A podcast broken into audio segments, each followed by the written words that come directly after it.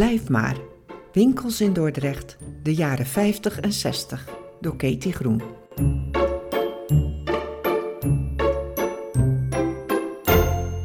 Hagelwit gesteven schotjes.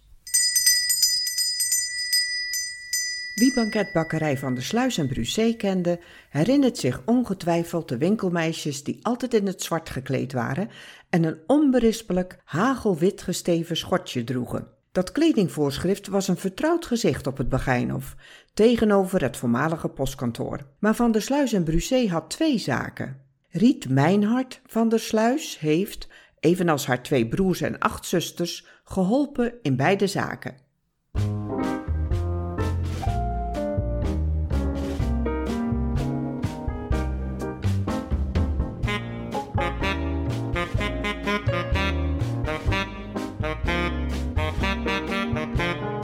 Het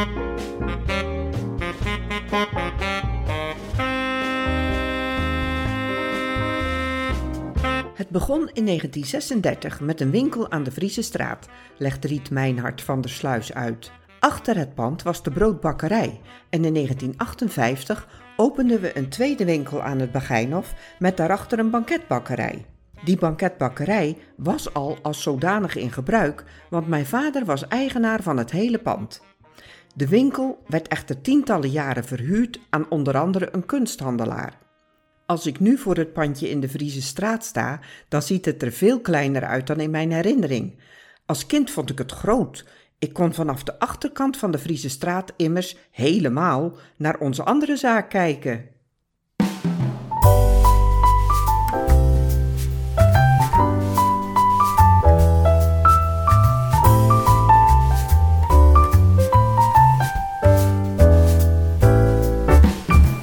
Brood speelde in de latere jaren van het bestaan van het bedrijf geen hoofdrol meer, maar toen de beide winkels nog bestonden, nam de broodbakkerij een belangrijk deel van de omzet voor zijn rekening. Van der Sluis en Brusé had een aantal broodbezorgers in dienst.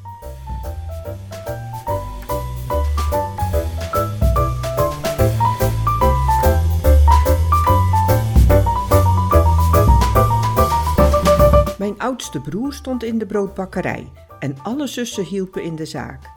Zelf heb ik tien jaar in de winkel geholpen en ik ging altijd mee naar de bakkersbeurs in Amsterdam. Daar kochten we alles in voor de chocolaterie, inclusief het luxe verpakkingsmateriaal.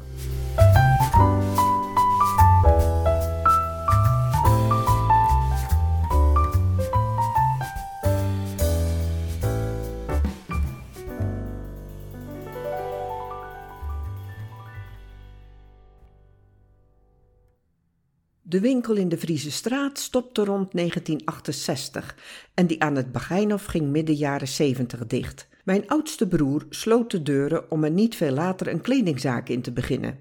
Die heeft nog een aantal jaren bestaan, maar Van de Sluis en Brusé zal vooral in de herinnering blijven als de winkel van het verfijnde gebak en chocolaterie en natuurlijk de roomboterbiezen, want die waren een specialiteit.